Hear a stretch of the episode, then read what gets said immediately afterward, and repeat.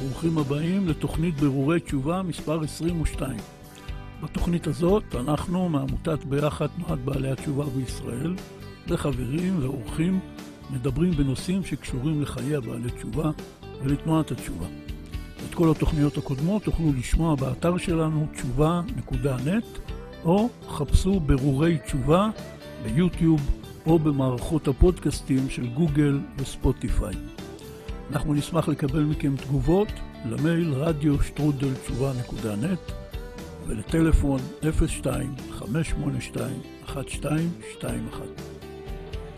הנושא שלנו הפעם, מדברים הרבה על המשבר שעובר על בעלי תשובה אחרי 15 שנה בתשובה. אנחנו רוצים לדבר על זה ולהאיר כמה נקודות וכמה דרכי התמוטטויות. נמצאים איתנו בן ציון טייר, יהודה גרינוולד, דוד קרפס ואני, עופר גיסל.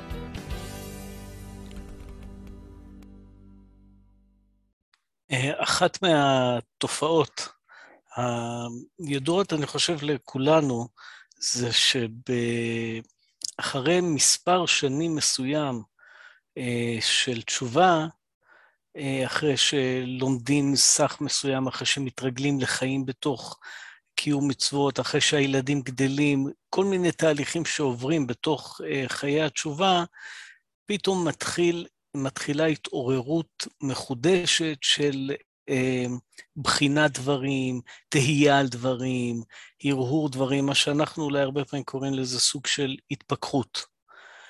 ואני חושב שכל מי שעבר uh, פזם מסוים בתשובה מכיר את זה. אה, אנחנו שעם פזם ארוך בתשובה, אז גם חווינו את זה בגלים מסוימים, וגם ראינו איך זה קורה להרבה מאוד אנשים שסביבנו. והתהליך הזה הוא תהליך שגורם להרבה מאוד זעזועים אה, בנפש ה... מי שחווה את זה, בנפש המשפחה שלו, ואחרי זה זה גורם להרבה מאוד שינויים. הרבה פעמים זה גורם לשינויים מרחיקי לכת באורח החיים, בצורת החיים, בזה, ו... והרבה חשבו על זה, ובין היתר, אם נסתכל אה, מסביבנו וגם בעולם, אז מסתבר שזה תהליך שעובר על אה, מרבית המין האנושי באיזשהו שלב בחיים. אה, כשזה קורה אצלנו, אפשר לתעל את זה למקומות כמו כל אה, גוי ממוצע בארצות הברית שמחליט פתאום בגיל 40 או בגיל, או, או קצת למעלה מזה, שהוא צריך לעזוב את העבודה וללכת אה, לטייל בערים ולהיות היפי עוד הפעם כמו בן 16 ולא יודע מה. אצלנו אפשר לקחת את זה למקומות כאלה, אפשר לקחת את זה למקומות אה, רוחניים יותר של איך אני עושה ריסטארט לתשובה, מין אה, דחיית, אה, דחייה ל, ל, לעולם הפנימי שלי, לעולם הרוחני שלי, לצורך שלי להתקרב לשם, ואם לוקחים את זה לשם, אז מפיקים מזה הרבה מאוד אה, דברים טובים. זה גם יכול לקחת בזווית עקומה בעניין לאיזה מין אה, תפיסת Age, אה, בעל תשובית כזו, ולקחת את האדם לסיבוב לא מוצלח בתוך העולם הפסבדו-רוחני הזה. אבל אם לוקחים את זה למקום טוב, שבו אתה כבר אומר, אני לא רוצה, אני מחויב לקדוש ברוך הוא ולא מחויב לקודים החברתיים, ללחץ הסביבתי, לכל מיני דברים כאלה, אתה יכול למצוא את עצמך בעולם מאוד נפלא. מה אתם אומרים? איך אתם אה, ראיתם את זה, חוויתם את זה, ראיתם את סביב, סביבתכם חווה את זה? אני ראיתי למשל הרבה מאוד אנשים בעלי תשובה ותיקים אה, בגיל, אה, בגילאי החמישים, מתגרשים. תמיד חשבתי שהסיבה היא סיבות אחרות. פתאום אני תופס עכשיו שזה יכול להיות פשוט התהליך הפשוט הזה שעובר כל בן אדם על כדור הארץ כמעט. במשך השנים ראינו, ואנשים הגדירו את זה, דן טיומקין כתב על זה, יש את המשבר של 15 שנה אחרי התשובה. אני יכול להגיד שלפי מה שאני ראיתי, אין כמעט בעל תשובה שלא עובר את זה. שאחרי 15 שנים מהתשובה, הוא עובר סוג מסוים של משבר. זה מתפרץ אצל כל אחד בצורה אחרת לגמרי. אצל אחד זה יכול להיות שהוא יחפש כיוון חדש בעבודת השם, אצל אחד זה יוצא מצב שהוא עוזב את החברה החרדית על הקודים החברתיים שלה, ואצל אחר זה שהוא חוזר לספרים ולמוזיקה הישנה שהוא ניזון מהם כשהוא היה חילוני. אבל זה לא כל כך משנה, אבל ה-15 שנה זה משבר מובהק. וחשבתי על זה, רוב הבעלי תשובה חזרו בתשובה בסביבות גיל 25. גמרו צבא, אולי טיילו קצת בחוץ לארץ, אולי למדו, עשו. אני חושב שאפשר להגיד את זה במידה מאוד ברורה של דיוק, שרוב החוזרים בתשובה חוזרים בתשובה בסביבות גיל 25. ואז אם נוסיף 15 ל-25, הגענו ל-40. ואני אישית יצא לי להרגיע הרבה, הרבה מאוד בעלי תשובה שעברו משבר בגיל 40, 15 שנה אחרי התשובה, להסביר לו שזה באמת חלק מאותו משבר שאפיינו אותו בפסיכולוגיה בכל העולם, אצל כל האנשים, שיש מושג כזה של משבר גיל ה-40, שקוראים לו משבר אמצע החיים, ויש לו הגדרות מאוד מאוד ברורות, וכל אחד שייכנס לאיזושהי הגדרה אנציקלופדית של משבר אמצע החיים, הוא פתאום יזהה את עצמו בפנים. למה זה מרגיע? זה מרגיע מפני שקודם כל אתה לא לבד. זה לא שקרה לך איזה משהו דרמטי שאתה לא יודע איך להסביר אותו. דבר שני, מפני שעברו אותו כל כך הרבה אנשים, הרבה במובן של מאות מיליונים עברו את זה, אז גם פחות או יותר גיבשו כל מיני עצות ודרכים איך לעשות את זה. וכשאני והחברים שלי היינו באיזה בית מדרש, ורובנו הגענו לגיל 40 ועברנו משהו, התייעצתי עם חבר בעל תשובה רופא. שהוא למד רפואת משפחה בקנדה, והוא אמר לי, תראה, זה דבר ידוע מאוד. הבעיה היא שהעצות שנותנים אה, רופא גוי לגויים, זה ודאי לא מתאים לנו. ולכן צריך לנסות לראות באמת איך מתמודדים עם המשבר הזה, ואיך, כמו שאומרים היום, הופכים את המשבר הזה בעצם לקרש קפיצה לשלב הרבה יותר טוב בחיים. מה אתה אומר, יהודה? אה, אני נזכרתי, כשאנחנו מדברים, אז יש משנה, המשנה אומרת, הוא היה אומר, בין 40 לבינה. מכירים, בין חמש למקרא וכולי וכולי, אבל בין 40 לבינה, ויודעים שמספר 40, אין אדם עומד על דברי רבו, אז גיל 40 הוא גיל, שוב, זה לאו לא דווקא, זה כמו הבר מצווה שאומרים מקבלים דעת בגיל 13, ואני כזה ב-13 ויום עם הבן הראשון שלי, חיכיתי, חיכיתי כזה על הבוקר, כזה, אה, מי, מי יהיה הילד הזה, בטח אני סוף סוף ברור ישתבח שמו, יש בינה, יש דעת וכל מיני דברים, ופתאום התברר לי שהוא קם אותו דבר כמו אתמול. אז בכל אופן, אה, לאו דווקא 40, אבל בכל אופן זה הסוגיה. אז אה, הבינה, אני חושב, וגם אחר כך המשבר ש... קצת דיברנו על זה, המשבר של גיל 50, זה בעצם החיבור של החוכמה עם, ה... עם החיים באיזשהו מקום. זאת אומרת, זאת אומרת, וזה, אני חושב שזה מאוד מאוד אופייני ל-15 שנים שאתה מדבר עליו, עופר, שב-15 שנים אנחנו אנחנו רוכשים, אנחנו שומעים, אנחנו קונים, אנחנו, אנחנו מקבלים, אנחנו, כל הסוגיה היא ללכת למקום הנכון שבו אנחנו נקבל את התורה כאילו בחבילה אחת וזאת האמת וכולי וכולי וכולי. אחר כך מתחיל, אני חושב שזה גיל שבו הבינה של האדם כנראה מתפתחת בכל אופן, ואז מתחיל דין ודברים של איפה אני עומד עם זה. אז כתוצאה מזה, כתוצאה מזה מתחיל פה כל הסיפור, פתאום מתברר שאני לא שם, או אני יש לי צרכים, רצונות וכל מיני דברים כאלה. אני מכיר יותר ממה שמעסיק אותי היום ככה ברום גולי, זה הסוגיה היותר מאוחרת שראיתי בגיל, משבר גיל החמישים שמדברים, שזה שוב אותו סיפור. ב- ב- בעולם ראיתי חברים שלי, אני זוכר בגיל 45-50, כמעט כולם עשו הסבה מקצועית. ועכשיו זה לא הסבה מקצועית בגלל שאין להם פרנסה, זה עורכי דין ורואי חשבון וכולי, כאילו, ואני הבנתי, הסבה מקצועית, או בעולם זה אנשים מתגרשים, המון אנשים מתגרשים. בגלל שבאיזשהו מקום השאלה היא האם אני רוצה לגמור את החיים שלי בצורה הזאת.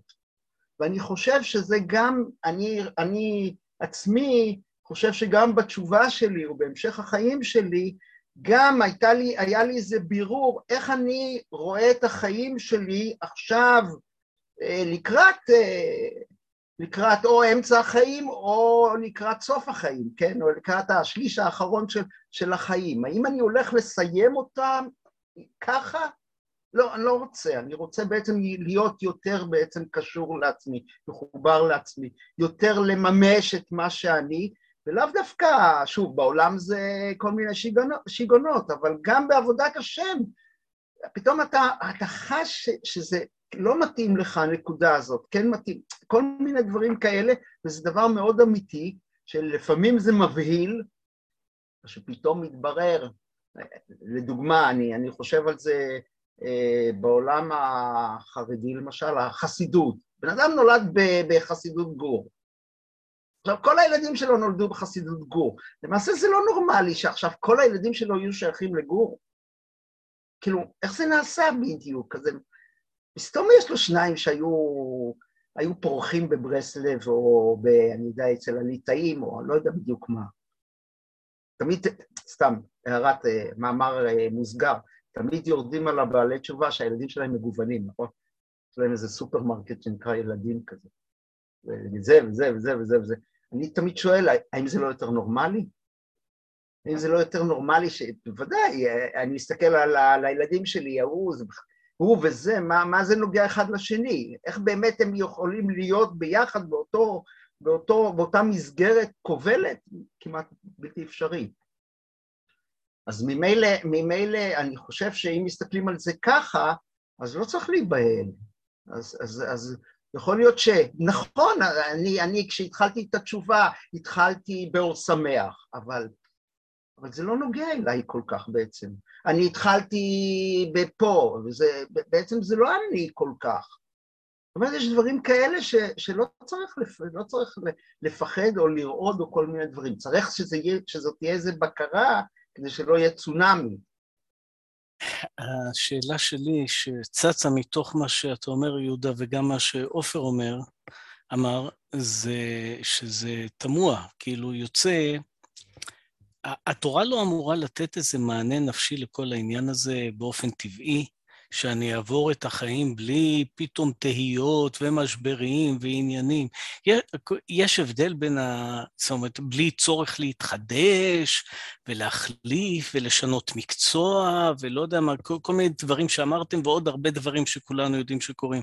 התורה לא אמורה לתת לנפש שלי יציבות שאני אוכל לעבור את המסלול הזה בלי הרכבת הרים? אני חושב שזה בדיוק מה המשנה שיהודה הזכיר, כשאומרים בין 40 לבינה או בין 50 לעצה, אז זה בדיוק מה שהתורה מכינה אותך, שיש איזשהו מהלך נפשי, שאם עד גיל 40 היית לקוח או לרוץ או לרדוף, אה, אה, התפתחת במסלול שנכנסת אליו, בגיל 40 לבינה הפירוש רתיחת הדמים שוקטת, הבן אדם נהיה קצת יותר מיושב, והוא קצת יכול לעכל ולסנן ולברר לעצמו את כל מה שהוא עבר ב-20 אה, שנים או ב-25 שנים הקודמות. וזה מין מעבר, הבינה עד העצה זה מין מעבר בין לצבור ולאגור ולרדוף ללהעניק. אז יש את העשר שנים האלה שבהם כמו שיהודה היטיב להגדיר החוכמה משתלבת בחיים או אה, בין 40 לבינה או בין 50 לעצה, אבל זה שלב שבו אנחנו למעשה אה, מסכמים פרק בגיל 40 ומתחילים פרק חדש לכיוון של אה, לעשות פודקאסט בירורי תשובה או עוד משהו מעין זה. אבל זאת אומרת, זה מעבר שהוא מעבר, אמור להיות מעבר טבעי. עכשיו, כשיש בן אדם שאין לו סיפוק ממה שהיה, מה שהוא מיצה עד עכשיו, וזה יצר הגדול שבן אדם אה, תמיד אה, נוח לו לראות, אה, לא יודע נוח לו זו המילה, אבל נופל למקום הזה של לראות את החצי כוס הריקה ולא את החצי כוס המלאה, ואז הוא יכול ליפול לאיזה מקומות שבהם השינויים הם דרסטיים והם לא בהכרח מוצלחים. ואני חושב שדווקא זה באה המשנה לומר לך, תיקח את זה למקום שבמקום להתחיל עכשיו לרצות להמשיך לרדוף ולאגור רק משהו אחר שיעשה לי את זה, תיקח את כל מה שעשית עד עכשיו ותהפוך את זה לחומר שאיתו אתה מנחיל עצה ותבונה לסובבים אותך. אני חושב שזה בדיוק, המשנה הזאת היא בדיוק התשובה. את המשנה שיהודה הביא שהיא כל כך פה במקום, והרעיון הנפלא שבן ציון אמר, אם נסתכן במשנה, אז בין חמש למקרא, ובין עשר למשנה, ובין חמש עשרה לגמרא, ובין שמונה עשרה לחופה. עד כאן זה דברים שהאדם הוא סביל, זאת אומרת, מכניסים אותו ללימוד מקרא, משנה וגמרא, ומובילים אותו לחופה, עד גיל שמונה עשרה. אבל אז מגיל עשרים, זה כבר לא דברים שאומרים מה צריך לעשות לו, אלא המשנה מתארת מה קורה לו מתוך עצמו. בין עשרים לרדוף, בין שלושים לכוח, בין ארבעים לבינה, בין חמישים לעצה, וכן הלאה. ו- וגם מה שהמשנה אומרת, בין שישים לזקנה, זה מדובר שם על, על איזושהי מעלה בחוכמה, לא זה שהוא מזדקן. אז ממילא רואים שעד גיל 18-20, אז בסדר, הוא נתון לזה תהליך של חינוך, שהוא בעצם פה מטפלים בו, מכניסים אותו ללימוד ולחופה וכן הלאה. אבל מגיל 20 כבר מתואר מה עובר עליו. וזאת התשובה באמת הנפלאה שבן ציון עונה לדוד. המשנה אומרת לך, אתה צריך להיות מוכן שבערך כל עשור מהחיים שלך, מה שעובר עליך מבפנים הוא משתנה. והתורה היא שינוי. פה זה לרדוף, אחר כך לכוח, ואחר כך לבינה, ואחרי זה לעצה, וכן הלאה. זאת אומרת, אל תחלום שבגיל 20 אתה תיכנס לכולל, ועד גיל 100 הכל יהיה אותו דבר. היית אברך כולל בן 20, ואתה גם תהיה אברך כולל בן 80. זאת אומרת, אתה יכול אולי להישאר עדיין בכולל, אבל מה שעובר עליך מבחינה נפשית ורוחנית ורגשית, הוא עומד להשתנות. החיים זה אה, אה, מעגל של שינויים. זה דבר ראשון. דבר שני, אני חושב שכל חכמי ישראל, בין, אם הם אמרו את זה בגלוי או ברמז, הם אומרים לאדם שאופי חיי האדם זה מסלול של תהיות. כמו שדוד שאל, איך זה יכול להיות? התורה לא נותנת לנו יציבות, זה שני דברים שונים.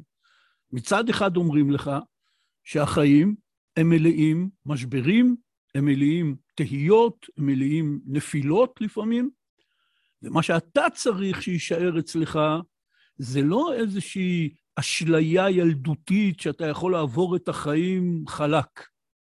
מה שאתה כן צריך לעשות זה לייצר מתוך עצמך, בכל גיל לפי מה שמתאים לו, את היציבות שתאפשר לך לעמוד ולהתמודד עם זה. כאילו, מה שאני רציתי ל... ל...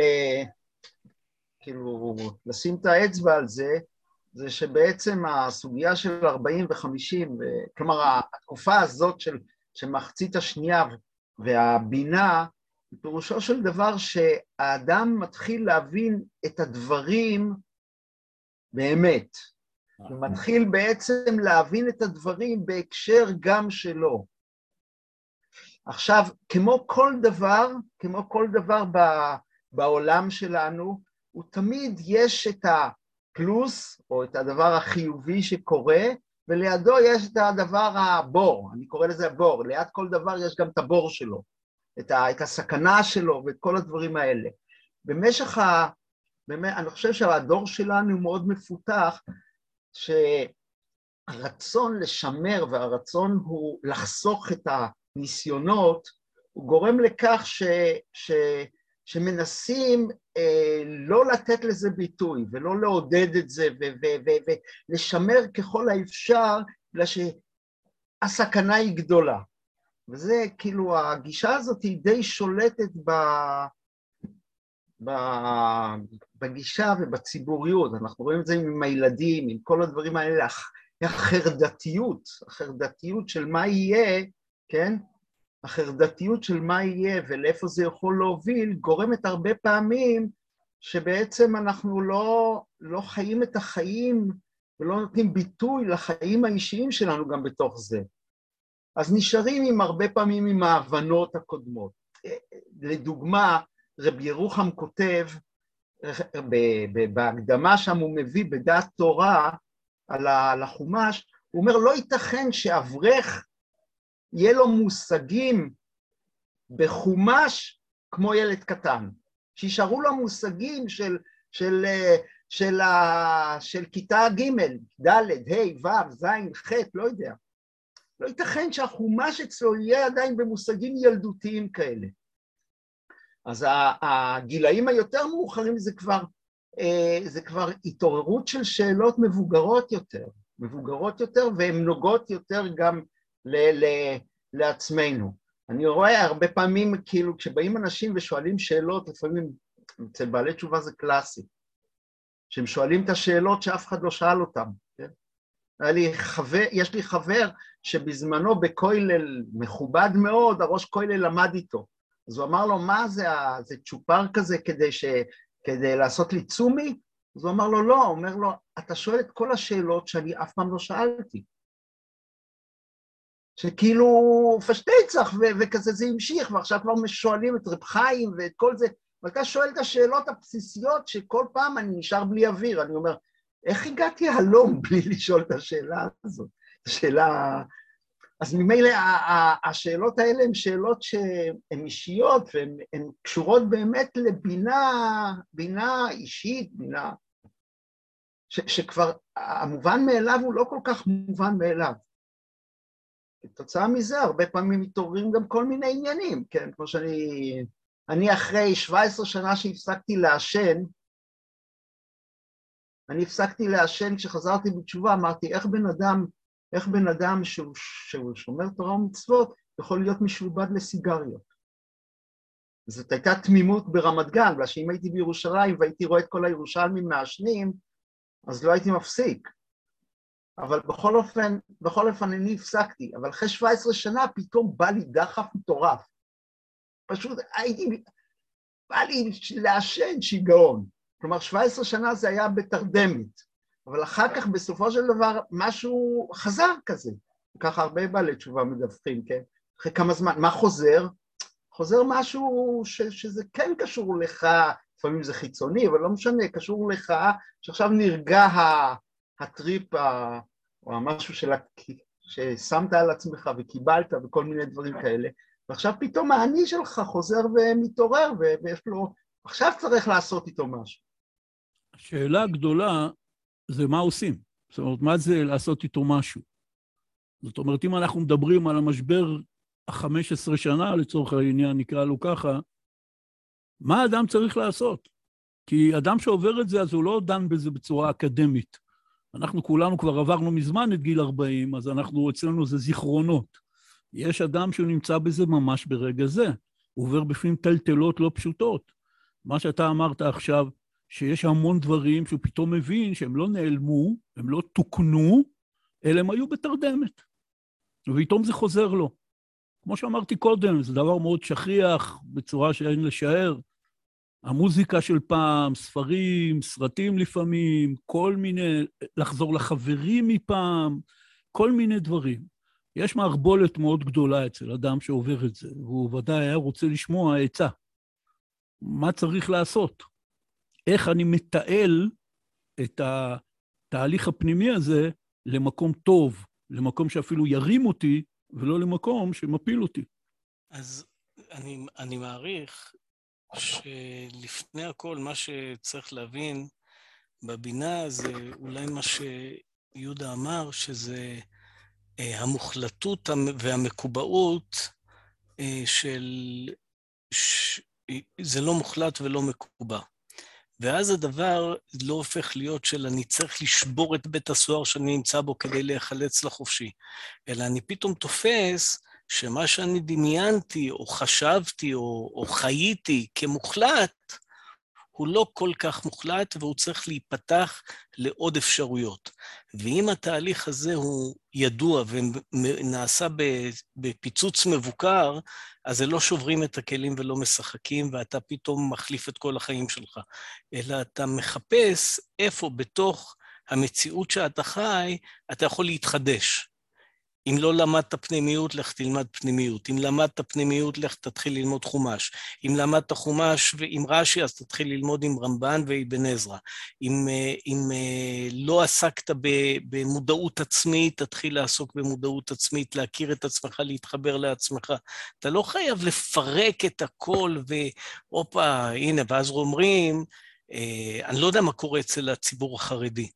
הם, הם נראים כאלו בלתי משתנים. מין, כולם הם הרב אלישיב שישב מגיל 13 עד גיל 102, ליד אותו סטנדר באותו מקום, ולא זז.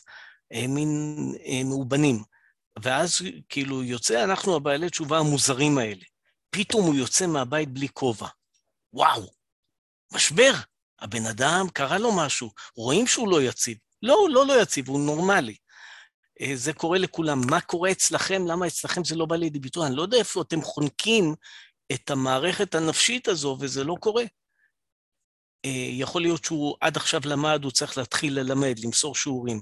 כל דבר שייתן לו חיות, התחדשות, ואולי אפילו הכי חשוב מה שבן ציון אמר, להעניק לאחרים. במקום להיות לוקח וצרכן, תתחיל לתת ולהעניק. אה, אז זה נותן לבן אדם מערכת של אולי תמיכה רגשית, נפשית, שהוא יכול לעבור את הדבר הזה. וזה נותן לו גם איזה אופק, הנה, אני מתפתח, אני, אני עושה משהו. אני חושב שדוד נתן בעצם את העצה הטובה והנכונה, שהאדם באמת צריך לעשות שינוי, כמו שהוא תיאר את זה. אם זה ללמוד איזה חלק מהתורה שעד היום לא למדת ואולי אפילו לא תכננת ללמוד, אם זה מה שהוא אמר, לעסוק במודעות עצמית, שזה דבר מאוד אה, שכיח היום, גם אפילו בתוך הציבור החרדי, כל המושג של סדנאות ושל אימון אישי וכל הדברים האלה הם פורחים, בגלל שאנשים מרגישים איזשהו צורך לזה. אז זאת דרך ועצה נפלאה לקחת את כל המערבולת הפנימית של השינוי ולתעל אותה למקום חיובי, למקום של התפתחות, למקום של התקדמות אישית וכן הלאה. ואם, אני חושב שגם בעולם החילוני והגוי, אז הרעיון הוא שמי שנמצא בכזה משבר, אומרים לו, במקום שתעזוב את אשתך ותברח מהבית, בוא תשנה את החיים שלך, תוסיף לעצמך, בוא נחשוב ביחד. מה היית רוצה לעשות, על מה חלמת כשהיית בן 20 והתייאשת ממנו כבר מזמן? ואז הוא אומר לך, לא יודע מה, הייתי רוצה לטפס על הרים או לעשות סקי. הוא אומר, לך תעשה את זה. אז גם אצלנו אנחנו צריכים לעשות את הבקט ליסט הזה, כמובן כל אחד לפי מה שהוא. ואם אתה ליטאי, אז אולי תלמד קצת חסידות, אם לבך נמשך לזה. או אם אתה למדת רק נגלה, אז אולי באופן הראוי ובהדרכה נכונה תלך ללמוד קצת נסתר. ואולי בכלל תלך לאיזה מקום ששם תוכל לשבת עם אנשים ולשיר ניגונים ולהתרגש, למצוא איזושהי חוויה שהיא תהיה יותר חזקה מחוויית המשבר שאתה נמצא בה. ואני חושב שזאת עצה טובה, עצה נכונה. שמעתי היום הרצאה של הרב שמעון ראסל בענייני חינוך, אבל הוא דיבר שם על משהו שאני חושב שאפשר לקשר אותו גם לפה. הוא דיבר על העניין הזה, מה ההבדל בין מלמד לבין מחנך. מלמד, התפקיד שלו זה להכניס מידע בראש של התלמיד. זה התפקיד שלו, ללמד אותו דברים שהוא לא יודע. התפקיד של מחנך זה לעזור לחניך להוציא מתוך עצמו דברים שהוא לא ידע שקיימים בו. והוא דיבר על זה שלפעמים מבלבלים בין שני המקצועות האלה ולא מבינים שאדם צריך גם את זה וגם את זה. אז אולי אפשר פה להמשיל את זה גם, שה-15 שנה הראשונות זה הזמן של המלמד. זאת אומרת, ללמוד דברים שלא ידעתי, פשוט לספוג ידע. בגיל 40, או אחרי 15 שנה, צריך לעבור לשלב הבא, לעבוד עבודת השם וללמוד תורה באופן כזה שאני אגלה בעצמי את מה שיש בתוכי, ואני פשוט צריך מישהו שקצת יעזור לי איך להוציא החוצה מה שיש בתוך עצמי. הוא דיבר על הנושא הזה, יהודה, אתה הזכרת את זה קודם, העניין הזה שכל הילדים, ההורים מתכננים שכל הילדים שלהם יהיו קופי שלהם, ילכו בדיוק באותה דרך. הוא אומר, יש את הפסוק הזה, חנוך לנער על פי דרכו. וזה פסוק רציני, ותמיד מזכירים אותו כשמדברים על חינוך. הוא אומר, אבל זה כל כך תעלומה וחידה, איך עושים את זה, שיש כאלה, ככה הוא אומר, שמפרשים את זה בצורה מוטעית כמובן, חנוך לנער על פי דרכו, על פי דרכו של האבא. הוא אומר, אבל כולנו מבינים שעל פי דרכו פירוש דרכו של הילד. הוא אומר, ואז אדם, יש לו שמונה ילדים, הוא אומר, תשמע, רק שנייה, יש לי פה שמונה דרכו. איך אני אמור להשתלט על זה בכלל? אני צריך להכיר כל ילד ומהי דרכו הייחודית שלו, ועכשיו לחנך אותו רק לפי הדרכו הזה. זאת אומרת, זה קצת קשה. ולכן אתה צריך לדעת שעיקר העניין שאתה צריך לאפשר לילד לגלות מתוך עצמו את הדבר הייחודי והמיוחד והטוב שיש בו. הוא אומר, עושים את זה על ידי זה שאתה מכבד וגם מעודד את הילד על הדבר הספציפי המיוחד הטוב שיש פה, לעומת, לצורך העניין, בתוך הבית, האחים שלו, או האחיות שלו. אז אותו דבר כאן, יש לנו גם כן איזה מין שני שלבים בחיים, שלב המלמד, שלב המחנך, וכפי שהאדם ב-15 שנה הראשונות חיפש את המלמד הכי טוב, שילמד אותו תורה באופן הכי אה, רציני ומתאים, הוא צריך לחפש מחנך ש, שפשוט יאפשר לו להוציא מתוך עצמו את הדבר שעד עכשיו היה נסתר. אני רוצה אולי להגיד שבנושא הזה יש איזו הערה מאוד, לדעתי חשובה מאוד, שאני חוויתי אותה אפילו לא מזמן. בדרך כלל כשמדברים על התחדשות או שינויים, אנחנו כאילו, קשה לנו את השלב הביניים. אני קורא לזה תלויים ועומדים. שבעצם שם כבר אתה לא, ואתה לא, אין לך באופק איזה משהו כן. זאת אומרת, הרבה פעמים קל כזה, ככה כתוב בהלכות בית כנסת, נכון? לא סותרים את הבית כנסת הקודם עד שבונים את הבית כנסת החדש, אבל בחיים זה לא ככה. הרבה פעמים יצאת, יצאת ממקום, אבל עדיין אין לך מקום חדש, אין לך, ובעבודת השם אני הרגשתי את זה מאוד חזק, כבר זה, הדבר הזה כבר לא היה רלוונטי בשבילי, אבל אז, אז מה נהיה? אז אולי אני אלמד, וזה בספרים אצלי זה מאוד חזק, אולי אני אלמד את הספר הזה, אולי אני אלמד את הספר הזה שיעליב אותי, שייתן לי דרך, ייתן לי כל מיני דברים כאלה, ואני בלחץ, בהיסטריה כזאת, מה עושים עם הוואקום הזה? אז אה, לא מזמן פשוט גיליתי שיש איזה זמן שנקרא, אני קורא לזה תלויים ועומדים, ואין ואקום ביהדות, בגלל שבעצם אה, יש דברים בסיסיים שבן אדם יהודי, הוא חי אותם. הוא קם להתפלל בבוקר, הוא לומד אולי גמרא או מה שהוא לומד. יש דברים בסיסיים, אנחנו כל הזמן מדברים על הקצפת, כאילו על, ה, על הדרך המיוחדת באבוידס השם. אני זוכר שגיליתי, שהתחברתי לרב וולבה, אז, והתחברתי למוסר, אז באתי אליו ואמרתי לו, שמע, אני, אני כל כך מבסוט וכל כך ומוצא את עצמי בזה, אז אולי אני אלמד איזה, אני רוצה ללמוד שעה מוסר. מוסר לא מחליף, תרא לא מחליף, לא, זה לא מחליף. יש את המינון הנכון של הדבר.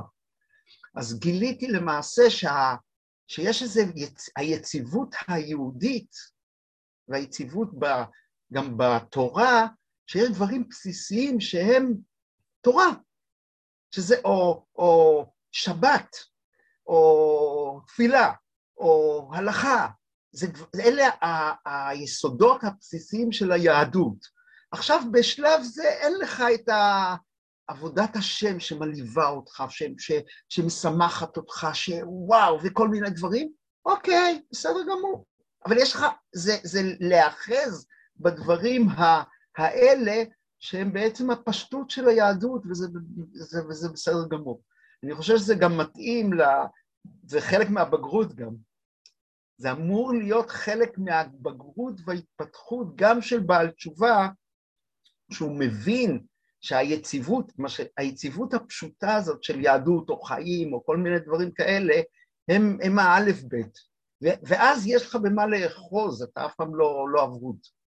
עד שמתפתח באמת, ואז זה, זה השלב לדעתי הנכון, זה לא לקפוץ על רכבות כזה, עכשיו לרכבת הזאת לרכבת הזאת, אלא בוא, בוא, בוא תחיה את עצמך ותראה מה באמת שייך אליך, ומה, איזה ספר, איזה דרך.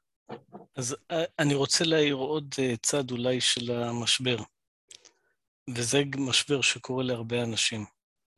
וזה שכשיצאת לדרך, אז אחרי שהתחלת ללמוד, ונגיד שהיית מוצלח בלימוד, אז אתה כבר מפנטז איך אתה תהיה באמת, ה, כאילו, הגדול לדור הבא. כמובן בסתר, לא, אתה לא רודף כבוד, אבל אה, תהיה צדיק נסתר רציני.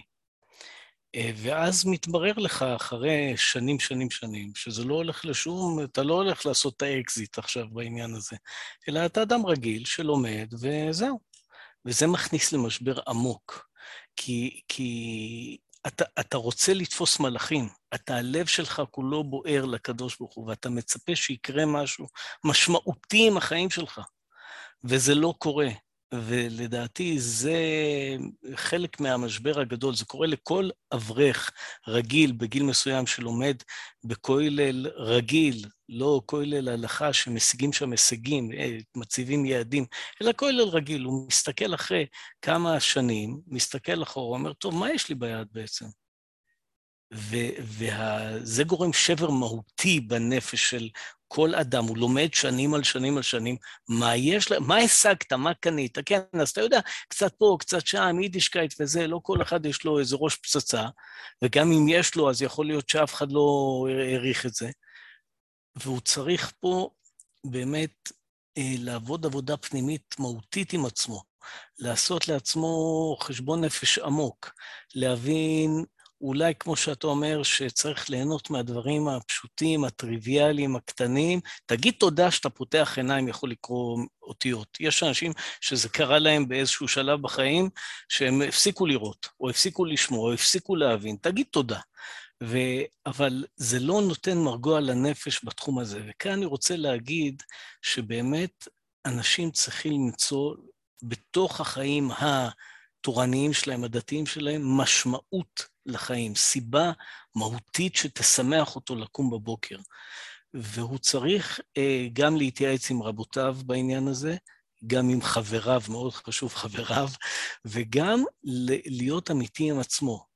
כי יש כאלה שקפץ להם הקפיץ, ואז הוא פתח כולל. כנף רק, פתח כולל, זהו, יחי אדוננו, הוא הגיע. וזה עצוב ועלוב. אבל אם הוא יתעל את זה כמו שאני אומר, לשליחות אמיתית, למען העם, למען בעלי תשובה, למען חילונים, למען חסד, למען שליחות של נתינה, כמו שבן ציון אמר, נתנו לך בינה בגיל 40, תתחיל להבין איך אתה מתחיל לעשות משהו משמעותי בתוך החיים, זה יכול אה, פתאום לתת לו באמת איזה מרגוע בנפש. כן, הוא עשה משהו משמעותי בחיים שלו, הוא לא רק עבר כאן, אה, חזר בתשובה, זה דבר מאוד משמעותי, קיים מצוות כמו יהודי טוב, וזהו. סגר את העסק, אמרו קדיש, והוא שם לנצח מתחת לאדמה, לא לנצח עד תחיית המתים. זה נותן איזה, מרים אותו לאיזה, לאיזה פסגה חדשה של משמעות. אני חושב שזה מאוד מאוד חשוב שאנשים יחפשו את המשמעות הזו. איפה הדרך הפרטית שלי בתוך קיום המצוות? לא רק אה, איפה אני מקיים מצוות, אלא איפה אני בתוך הסיפור הזה. ואם הוא יחפש וימצא את עצמו בתוך הסיפור, יכול להיות שזה נותן פתרון ומעוף. יש, אה, היה יהודי בירושלים, קראו לו דוקטור אה, פיליפ גרינוולד, שהוא היה אה, פסיכיאטר גדול מארצות הברית, יהודי בן תורה, ירא שמיים, תלמיד חכם. הסטייפלר מאוד מאוד חיבב אותו. והרב גרינוולד היה מתכתב עם הסטייפלר לגבי כל מיני בעיות נפש שהגיעו אליו, כל מיני חרדים ואברכים. הוא הוציא את זה בתור ספר, שקראו לזה עצות והדרכות מבעל הקהילות יעקב, ואחר כך רב חיים קניבסקי נתן הוראה להכניס את כל המכתבים האלה בתוך סדרת מכתבי הסטייפלר קריינא דאיגרתא. המכתבים האלה קיימים, כל אחד יכול למצוא אותם. שתי הבעיות המרכזיות שאתה יכול למצוא בעשרות רבות של מכתבים שהרב גרינוולד כתב לסטייפלר, היו בחורים צעירים שסובלים מכל מיני צורות של OCD, לכל מיני אובססיות, לכל מיני דברים, זה נשים בצד. הדבר השני, אברכים, בני תורה, מתקרבים לגיל 30, 40, 50, שאיבדו טעם בחיים. מה שאנחנו מדברים עליו הערב, משבר אמצע החיים, גם לחרדים יש את זה, מתברר, רק זה הכל סודי. אבל במכתבים של הרב גרינוולד, אפשר לראות את זה. וזה מתואר שם בצורה מאוד מאוד מפורטת. אם עוברים על כל המכתבים שהסטייפלר ענה לו, אפשר לראות כמעט בכל מכתב, הוא נותן לו אותה עצה. הוא אומר לו, אם הוא לומד והוא בן תורה, שיכתוב בצורת ספר את מה שהוא לומד ויוציא את זה לאור. זאת אומרת, העצה פה הייתה, כפי שיהודה אמר, כפי שדוד אמר, תוסיף איזה קומה חדשה של משמעות לשגרה של החיים שקצת מעייפת אותך. זה איזה אתגר, כן? לשבת, לכתוב, לסגנן את זה, אחר כך להדפיס את זה. ואז כמובן יש באופן טבעי, האדם הוא מאוד גאה שהוא זכה להוציא ספר, והוא מחלק אותו לחבריו. הוא לא הופך להיות איזה ספר שמשמעותי בתולדות עם ישראל, אבל מבחינתו זה דבר משמעותי עצום. זאת אומרת, רואים שהעצה פה היא בדיוק זה, למצוא משמעות חדשה, להתחדש מחדש. אבל רציתי להגיד, יהודה הגדיר מאוד מאוד יפה שבין השלב הראשון לשלב השני יש ואקום, והוואקום הזה הוא הבעיה, כפי שהסברת מאוד יפה, תלויים ועומדים. לרבי נחמן, הוא מדבר בליקוטי מוהר"ן, שיש תקופה שהיא מקבילה למה שהגמרא אומרת, אה, אומרים לו המתן. וזה מין מושג כזה בברסלב, ההמתן. יש איזו תקופה כזאת, שום דבר לא הולך, והאדם נמצא באיזה מין חדלות מעשים כזאת, ובאופן טבעי הוא מידרדר. הוא מפסיק ללמוד כמו שהוא למד, הוא מפסיק להתפלל כמו שהוא התפלל, הוא מרגיש בתקופת המתנה שהוא לא יודע אפילו למה הוא ממתין ומתי זה הולך להיגמר. והייתי פעם בהזדמנות שדיברו עם הרב בנדר, שהיה זקן חסידי ברסלב, הרב הכי חשוב בברסלב, הוא היה אז בן 92, באו אליו אברכים והתייעצו איתו. אמרו לו, מה עושים בתקופה של ההמתן? אמר להם, מה זאת אומרת? ממשיכים להתפלל וללמוד ולשמור על הסדרים והכול רגיל. אמרו לו, טוב, אז מה המשבר פה? מה ההמתן פה? הסתכל עליהם בתימהון. אמר להם, מה זאת אומרת? שהוא עושה את הכל ואין לו חיות מזה. זה המשבר. המשבר זה לא להפסיק לעשות. להפסיק לעשות זה חוץ מה, מההיגיון בכלל. מה פתאום שבן אדם יפסיק להתפלל וללמוד וכל זה? אנחנו יודעים שזה קורה לכולם כמובן, אבל הוא התכוון מצד האמת העקרונית. וזה בדיוק מה שיהודה העלה פה. עם כל זה שאתה מחפש דברים להתחדש בהם ולהוסיף משמעות, אולי לשנות כיוון וכולי וכולי, בכל זאת יש תקופת הוואקום, תשקיע עבודה בלגלות את הערך המיוחד של השגרה, של הדברים הקטנים והפשוטים של החיים. ואותו דבר, אגב, זה לא רק בענייני עבודת השם ולימוד. אם אדם הוא עצבן מהילדים שלו והוא נמצא במשבר גדול מאוד מאיך שהם גדלים, או שיש משבר גדול של זוגיות, של שלום בית, שמאבדים את העניין, האדם צריך ללמד את עצמו מחדש, לראות את הטובות שיש לו, כמה הילדים שלו חמודים ומתוקים, ולגלות את כל התכונות המיוחדות וה... שהוא כבר ש... הפסיק לשים אליהם לב, של אשתו או האישה על בעלה. זאת אומרת, זה גם דרך של טיפול, שפה, כמו שדוד אמר, אם הוא מתייעץ עם רב או מדריך או עם חבר, זה הכיוון שצריך להוביל אותו. בוא נראה מה יש לך, ובוא תראה, אולי אתה צריך ללמוד מחדש, להעריך את מה שיש לך. הפסקת להסתכל, הפסקת לראות, הכל כבר נהיה כל כך שגרתי ומשעמם, שמול העיניים שלך יש עולם שלם של אישה וילדים ודברים שאתה השגת בחיים שלך, ואתה לא מסתכל עליהם. למה? כי העיניים שלך תקועות באיזה יעד רחוק, דמיוני, פנטזיונרי, ואז אתה לא שם לב מה יש ממש לידך. והשלושה דברים האלה, לחפש התחדשות וכיוון חדש, או למצוא משהו שיש בו משמעות מאוד מאוד חזקה בחיים, אבל העיקר זה התקופת ואקום. ואני חושב שמה שיהודה אמר בתקופת הוואקום זה הדבר הכי חשוב. אתה מסתכל יותר מדי רחוק ואתה לא רואה את כל הטוב ואת כל האוצרות שיש ממש לידך. כמו שדוד אמר, אתה יודע לפתוח ספר, אתה יודע להבין מה כתוב בו. הסידור הזה שאתה פותח וממלמל אותו כל יום מחדש, הרי זה דברים נפלאים. אם אתה רק תתחיל ללמוד פירוש התפילה מכל גדולי וצדיקי עם ישראל, את פתאום מגלה עולמות שלמים.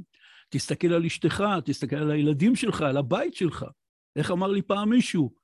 אני כל לילה לפני שאני הולך לישון, אני אומר תודה לקדוש ברוך הוא על כל מה שהוא נתן לי. הוא אומר לי, וגיליתי פתאום שאני צריך להגיד תודה שיש לי בית ושיש לו דלת ושאני יכול לנעול אותו בלילה, ואני הולך במטבח ואני מודה לקדוש ברוך הוא שיש לי מקרר ויש לי תנור ויש לי, לא יודע מה, מיקרוגל. הוא אומר לי, כי מיליארדים אנשים בעולם אין להם אפילו את זה. והצורה הזאת זה דבר מאוד חשוב. אני חושב שעצה נוספת היא לא פתרון לוואקום, אבל היא יכולה למזער את עומק הוואקום. אה, באופן שגרתי, יש דברים שאנחנו עושים שהם דברים שלנו, ויש דברים שנקרא להם שאולים על ידינו. לאורך הדרך שאלנו כל מיני הרגלים והתעסקויות מהסובב, מהמסגרת שהיינו בה, מהחברה שגדלנו בה. ככל שאדם יעסוק יותר בדברים שהוא טוב בהם מחמת עצמו, אז החיבור שלו אל עצמו יהיה גדול יותר, והדברים שהוא נוהג בהם כרכישה, כהוסיף לסל הקניות בדרך, שאל את זה מפה ושאל את זה משם, וזה לא מעצמו וזה לא הוא, הם מעמיקים את עומק הוואקום כשאדם נמצא בתקופה הזאת. זאת אומרת, במשפט אחד, אדם צריך להתמקד בדברים שהוא טוב בהם. זה מה שהקדוש ברוך הוא נתן לו, ואת זה הוא צריך להוציא מן הכוח אל הפועל. ככל שהוא יהיה עסוק יותר בדברים, וזה לא משנה איך הדברים האלה נחשבים בעיני אחרים, זה הוא, זה הטוב שבו, ואת זה הוא מוציא לפועל, כי זה מה שהקדוש ברוך הוא מצפה ממנו. ואני חושב שבעצה הזאת האדם יהיה הרבה יותר מחובר לעצמו והרבה יותר שמח והרבה יותר uh, מסופק ועושה את רצון השם, שזה העיקר. אני רוצה לומר uh, עוד נקודה, ואותה באמת מי שהסב את תשומת ליבי לעניין הוא מורי חמי, אה, שהיום הוא כבר בן 80, אבל הרבה שנים הוא היה עוסק עם אה, אה, לעזור ולטפל באנשים מבוגרים בציבור החרדי, והוא טוען שאחד הדברים המהותיים והחזקים ביותר בנפש האדם שחייבים כל הזמן לטפח, זה מושג היצירתיות. בן אדם שהוא מייצר, הוא מרגיש אה, שלם עם עצמו, הוא מרגיש רגוע עם עצמו, הוא מרגיש שהוא שווה משהו במציאות, וזה עוזר לו לעבור את המשבר הזה. ואני ב... בשנה האחרונה די מתעסק בכל מיני ניסיונות להבין איך יצירתיות עובדת. יש על זה הרבה ספרים ומאמרים, וכולם מדברים על הנושא הזה של, נקרא תקופ, תקופת הוואקום הזה, כן? אדם שהוא אומן, שהוא יוצר זה, פתאום נהיה לו ריק. אין יצירה, אין נביאה, אין כלום, מת. אתה, אתה שואל את עצמך, אולי הייתי בדרך, הייתי משורר, הייתי צייר, הייתי פסל, הייתי לא משנה מה, ופתאום נגמר. אין, הבור ריק אין בו מים ואין בו כלום, חושך ותהום. זו תקופה שחייבים לעבור אותה. אין מפלט ממנה. אתה יכול להסיח את דעתך, אבל זה לא שזה פתאום... אה, זה דבר שעוברים אותו וצריך לעבור אותו. וכמו שה... הגמרא אומרת ש, שתלמוד בבלי זה העם ההולכים בחושך ראו אור גדול. כדי לראות את האור, אתה חייב להיות בחושך. אתה, אם אתה נמצא באור כל הזמן, אתה לא שם לב שיש אור בכלל. כמו שעופר אומר, אתה לא מודה על זה אפילו. בסדר, מה, יש אור, זה טבעי, זה נורמלי, מה, אז מה יהיה פה? לא, אתה צריך את החושך כדי להעריך את הגילוי של האור. גם, גם בתוך המציאות הפנימית הזו, במעברים האלה, במה שאנחנו קוראים לו תקופת משבר, אמצע החיים או אחר, או לא משנה, סוף החיים, תחילת החיים, איפה שאתה במשבר, אתה צריך לשהות, לשהות בוואקום הזה, וכדי אולי באמת להעביר את הזמן, להתחיל להעריך את מה שיש. כי אין נביאה עכשיו, עכשיו אין אה, חידוש, אין יצירתיות, אין כלום. אז תעריך את מה שיש, בין בעבר, בין בהווה. אני לא חידשתי כלום, זה מה שאמרתם, אני רק אומר את זה מזווית אחרת. אז יהודה, אולי תסכם לנו. אתה הכי מבוגר פה, המאזינים לא יודעים, למרות שאתה נראה צעיר וחושב צעיר, אבל אתה מתקרב לגיל 70. אז יש לנו, יש לך איזושהי פרספקטיבה לתת לנו. אולי, אולי אה, נאמר ככה שהנושא של משברים הוא דבר שהוא טבעי ביותר בחיים, אחד הדברים הכי טבעיים בחיים. והמשברים שדיברנו פה זה משברים שהם בתקופות חיים שלדעתי הם קשורים לבינה, הם קשורים בעצם לה, להתקדמות השכלית-נפשית של האדם, שבו הוא מכניס יותר את עצמו לתוך הדברים, והוא מודד את, ה, את החוכמה ואת התורה ואת כל הדברים שהוא קיבל ביחס לעצמו. ממילא הרבה פעמים אה, הוא שואל את עצמו איפה אני נמצא בתוך הסיפור הזה, וממילא יש התחדשויות, יש שינויים, יש כל מיני דברים כאלה. מה, ש, מה שאמרנו בסוף הדברים זה שביני וביני יש תקופות של ואקום, יש תקופות שנקראים תלויים ועומדים, שבו אין לך משהו מחודש שילהיב אותך, וממילא הדבר הקודם שהלהיב אותך פג תוקפו. אז ממילא בתקופה הזאת צריכים לגלות ובעצם צריכים להבין שזה בעצם, יש מציאות של חיים דתיים, של תורה שהיא יציבה, שהיא בנויה על הבסיס של הדברים, ו, ובתקופה הזאת האדם אוחז בזה, ובו בזמנית הוא באמת בודק את עצמו ו, ו, ונותן לעצמו מרחב לגלות מה, מה הדבר הבא שלו, מה הדבר שהוא בעצם מלהיב, או מה הדבר שהוא, שהוא לא, לא שם לב אליו, ומה הדבר שבעצם הוא דיכא אותו משום, משום מה במשך החיים שלו, ולתת לזה מרחב בתוך, ה, בתוך החיים.